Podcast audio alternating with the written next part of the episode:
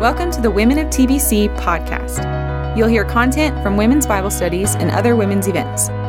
For more information, visit templebiblechurch.org.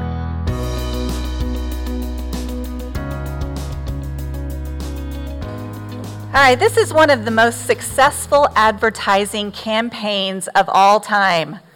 Do we all know the name of this company? Nike, absolutely. That name and this image was very strategic.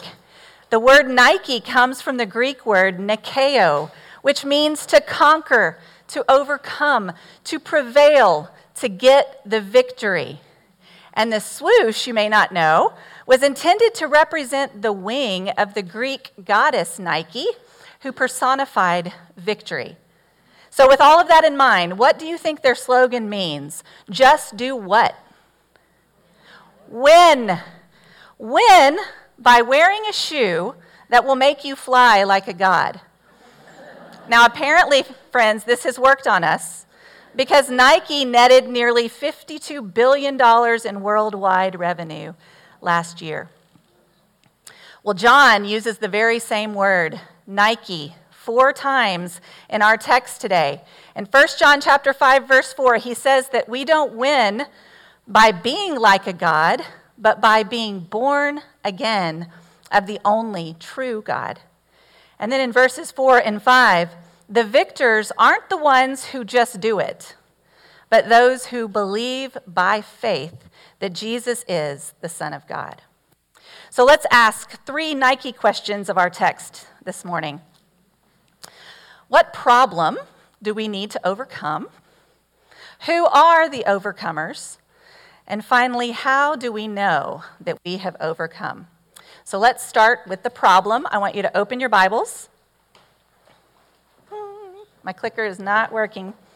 Emily, can you advance, please? Let's start with the problem. 1 John chapter 5 verses 1 through 3. I want you to read along with me.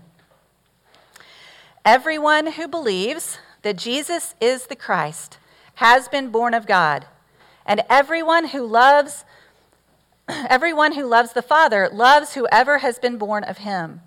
By this we know that we love the children of God when we love God and obey his commandments. For this is the love of God, that we keep his commandments, and his commandments are not burdensome. So, at first glance, you might think, okay, as children of God, all we need to do is to love God and keep all of his commandments. Surely we can just do it, right? Wrong. The whole of the Bible story has shown us just how incapable we are of doing this on our own. It all started back in Genesis chapter 3, where we read the record of the fall of mankind. Remember, neither Adam nor Eve really believed the goodness of God's commands. They doubted that God really had their best interests in mind, so they ate fruit from the tree of the knowledge of good and evil, and life has never been the same. From that point on, we became full of shame, attempting to hide from God and hide from one another. We became selfish, unable to love one another without clamoring for power or trying to get ahead. What's in it for me became our mantra. Sin became our very great burden. Romans 3 23 says, Can you advance, please, Emily? For all have sinned and fallen short of the glory of God. That's all of us in this room today.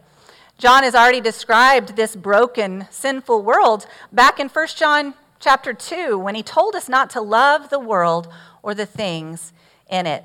He said in verses 16 and 17, For all that is in the world, the desires of the flesh and the desires of the eyes and the pride of life is not from the Father, but is from the world.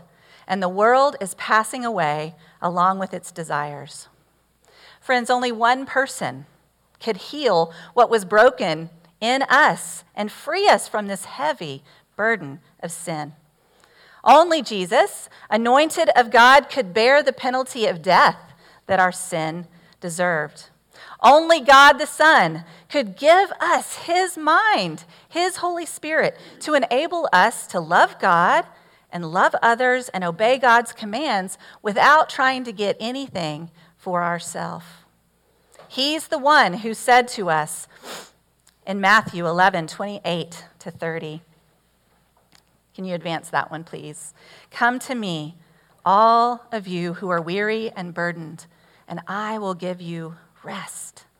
Take my yoke upon you and learn from me, because I am lowly and gentle in heart, and you will find rest for your souls. For my yoke is easy and my burden is light. Now, could it really be that simple? John says that it is. It's simple, but it's not easy. We know that God's commands are very counterintuitive and even hard to follow, but they are no longer burdensome. We obey them out of gratitude and love because even when we were enemies, Jesus laid down his life for us. So, yes, it's hard to love our enemies and to pray for those who persecute us. It's hard to forgive 70 times 7 times 7 times 7 times. It's hard to choose joy in the midst of pain and heartbreak. But Jesus went first, and he showed us the way. He walks with us. He said that he lives to make intercession for us. His yoke is easy and his burden is light. According to verse 1 that we just read, everyone who comes to Jesus and believes that he is the Christ has been born of God, and everyone who loves the Father loves whoever has been born of him. So, together as children of God, we overcome the world. So, let's see what John says about the overcomers in verses 4 and 5. Let's read that together. For everyone who has been born of God overcomes the world. And this is the victory that has overcome the world our faith. Who is it that overcomes the world except the one who believes that Jesus is the Son of God? So, who are the overcomers here? Well, first of all, he says, everyone born of God overcomes the world. Now, being born of God was a concept that John loved to talk about. You may remember a story that he told back in his gospel about an encounter that Jesus had with a Pharisee named Nicodemus. Jesus told him in John chapter 3 verse 3, "Truly I say to you, Nicodemus, unless one is born again, and then in verse 5 he said, born again of water and of spirit, he cannot see the kingdom of God." And so, like Nicodemus, I think we look at that text and we say, How in the world is that possible? Are we literally going to be born again a second time? And we know the answer is, of course not. But if you think about it, what Jesus said is even more miraculous than if we could go back into our mother's womb a second time. Because what Jesus is doing, he's inviting us to die to ourself and he says, when we do that, Jesus is going to take up residence. Remember, he's going to make his home inside of us through the Holy Spirit. And the Spirit makes us into a new spiritual person, made to be just like God in righteousness and holiness. So we are born of God. It's as if we share God's DNA. We are His. We are like Him.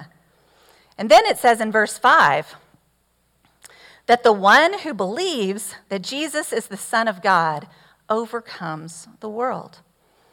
So just before Jesus died and rose again, he said in John 16 33, maybe you read this at your table this morning.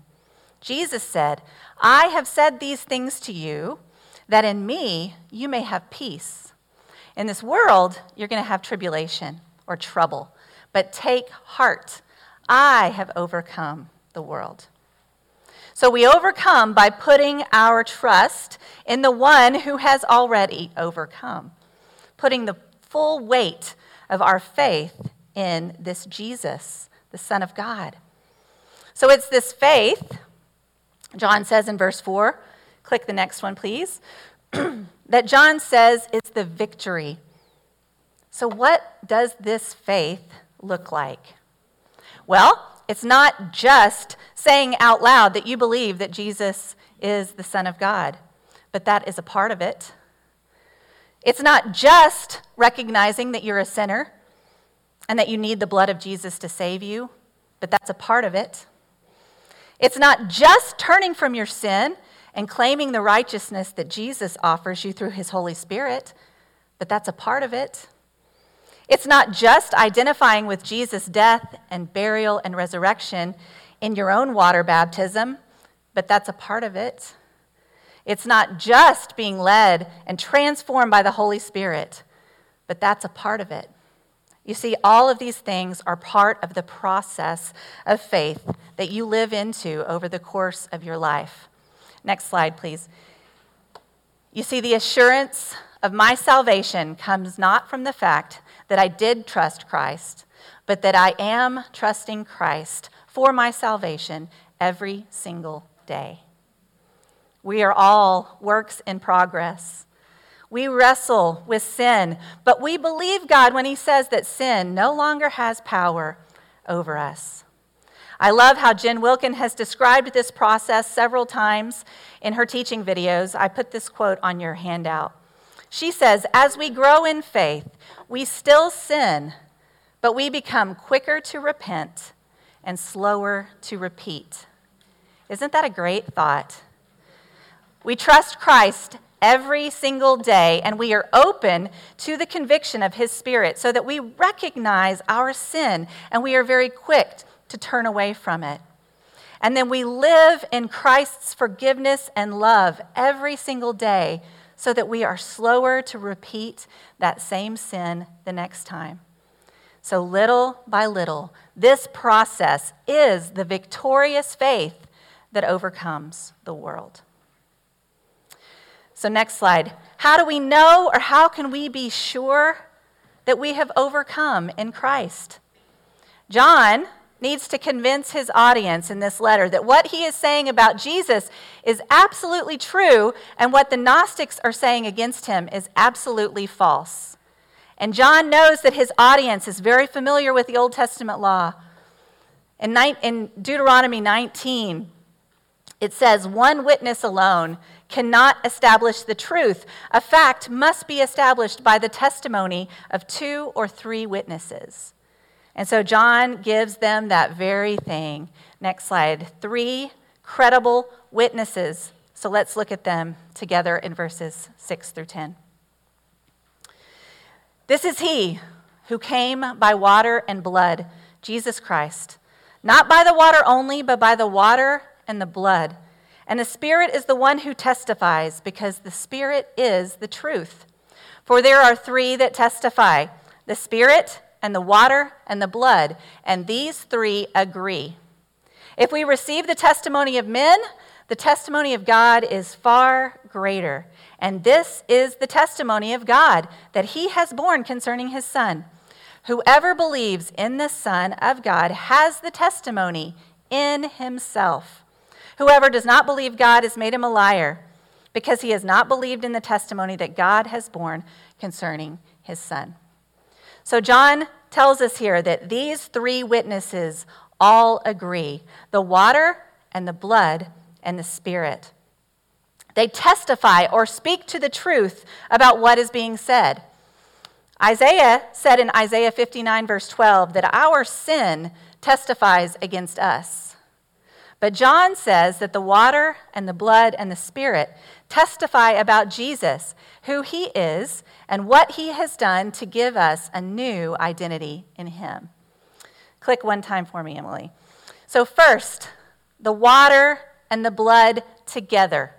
They attest to Jesus' both his humanity and his deity. First, they attest to his humanity. Jesus was born through a physical birth canal by water or amniotic fluid and blood. And then he died a very physical death on a cruel cross. And when his side was pierced with a spear in John 19:34 it says both blood and water flowed from his side. He was truly in the flesh, a human being. But these two things, the water and the blood, they also attest to his deity. Remember, Jesus was baptized in water. And in that moment, something miraculous happened. The Spirit of God descended like a dove upon him, coming down from heaven, and then an audible voice that everyone heard. It's, a, it's recorded in three different Gospels. An audible voice from the Father saying, This is my beloved Son. I take great delight in him, or with him I am well pleased. The water attested to his deity. And then the blood attested to this as well. He bled profusely on a Roman cross. And there was a Roman centurion who witnessed his brutal death on that cross, and he saw some miraculous things happen after Jesus died. And it's the Roman centurion that said out loud for everyone to hear, Surely this was, in fact, the Son of God. So these two things have attested to his humanity and to his deity.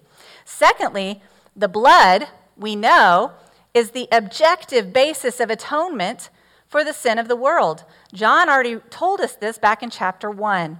Remember John 1 John 1 verse 7, he said, "But if we are living in the light, as God is in the light, then we have fellowship with each other, and the blood of Jesus his son cleanses us continually in the Greek from all sin. Paul finished that thought that we, that we thought about earlier in Romans chapter 3. He finishes that thought beautifully in verses 23 to 25 when he says, For all have sinned and fallen short of the glory of God and are justified by his grace as a gift through the redemption that is in Christ Jesus, whom God put forward as a propitiation by his blood to be received by faith. And then finally, the Spirit. Click one more time. The Spirit confirms Jesus' life, his death, and his resurrection. It's amazing if you think about it. The Spirit was involved at Jesus' conception. He was involved at his baptism and his temptation in the wilderness. Throughout his ministry, Jesus was anointed with the Holy Spirit and with power to do the works of healing and miracles. This is the same Spirit who God tells us applies atonement to our lives as believers, the Spirit who transfers Christ's righteousness to our heart. He writes God's law there on our hearts so that we have the desire to obey it and the power to overcome temptation and sin. I love how Paul said it in Romans 8 10 and 11. He said, But if Christ is in you, Although your body is dead because of sin, the spirit is life because of righteousness. If the spirit of him who raised Jesus from the dead dwells in you, he who raised Christ Jesus from the dead will also give life to your mortal bodies through his spirit who dwells in you. So, John reminds us that this testimony of God by the water and the blood and the Spirit is greater than any human testimony, even his own. So he was saying it, but he said there's something greater that affirms it the Spirit and the water and the blood. And then he says, You don't have to wonder if this is true. You know it is. He says in verse 10 The one who believes in the Son of God has this testimony inside of them. Isn't that amazing?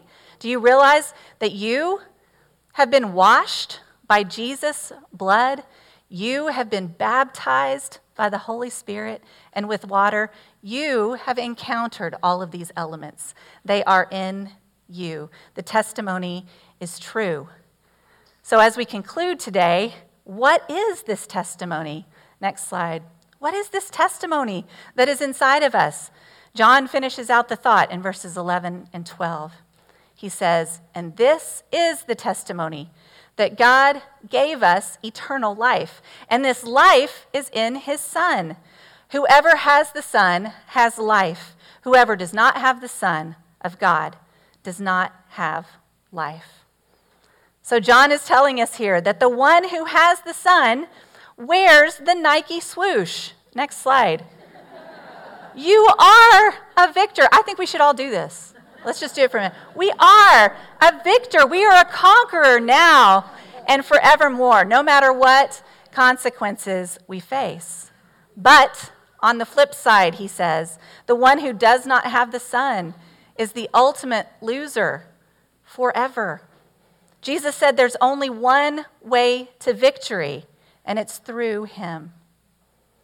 So, just do it is a great slogan to sell shoes, but it's not John's Nike message. He compels us, next slide, to trust Jesus and to be added to the winning team. Isn't that amazing? Jesus invites us to be part of his very body. He's the head, he's our team captain, he's the pioneer of our faith. And he wants us to fight these battles with sin and with disease and with death on this side of heaven together, knowing that he has already overcome them all. Paul says in 1 Corinthians 9 that just like Nike athletes training to win a prize, this journey is going to require some discipline on our parts. That's why we are called disciples. And as disciples, we all train as a team. We read the word together, just like we have done here today. We allow the Spirit to speak to us through it. We challenge and hold one another accountable to how the Spirit and the Word are convicting and changing us. Jesus' commands are not burdensome because we share them together in Him. Well, overcoming doesn't always look like winning in a Nike commercial, does it? It looks like facing the troubles of this world with courage and with hope. This has been really personal to me this semester.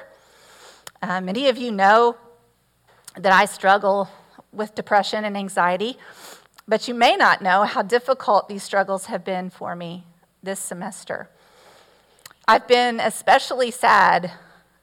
I've been especially overwhelmed over and over again, and I keep struggling with these triggers that I know that I know set me off and they've been spiraling me into negative thoughts and lots and lots of uncontrollable tears. I really thought I had practiced enough to not cry right now.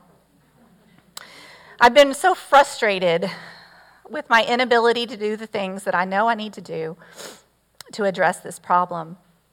But most of all, I'm frustrated that I have to get up here and say this to you all again, wanting so much to project strength to you, but knowing that God's power is most evident in my weakness. I've been so thankful that while I've been wrestling with this that I've been studying First John. It's really encouraged me.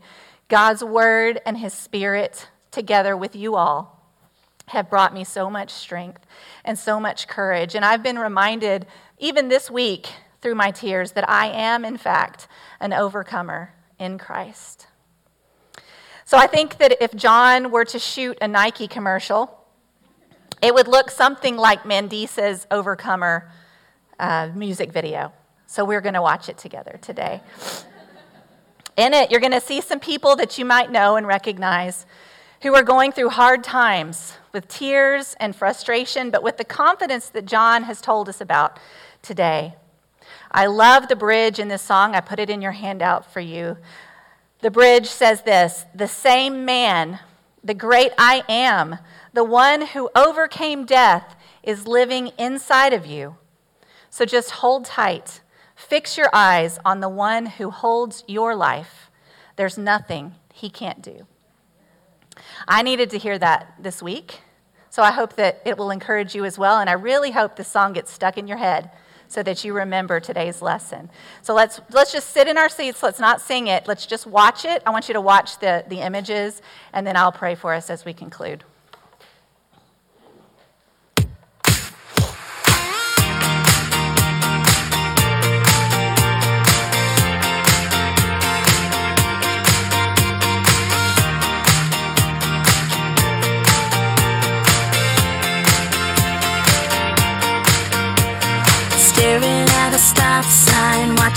People drive by. T-Mac on the radio. Got so much on your mind, nothing's really going right. Looking for a ray of hope.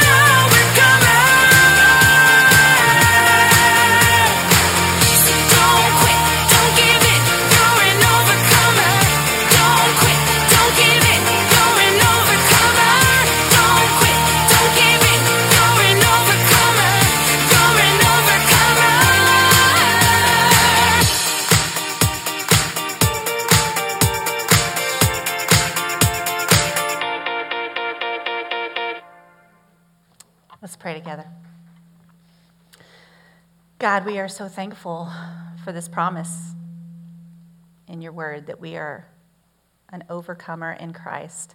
Thank you for defeating sin and death, disease once and for all. Thank you for walking through it with us, for not leaving us alone, for placing us in a family to share this burden. Thank you, God, for all the ways that you help us to overcome every single day by trusting you. Would you help us in our doubt? Would you help us in our unbelief? Would you increase our faith and trust in you together? We pray all these things in Jesus' name. Amen. Go with God. Have a great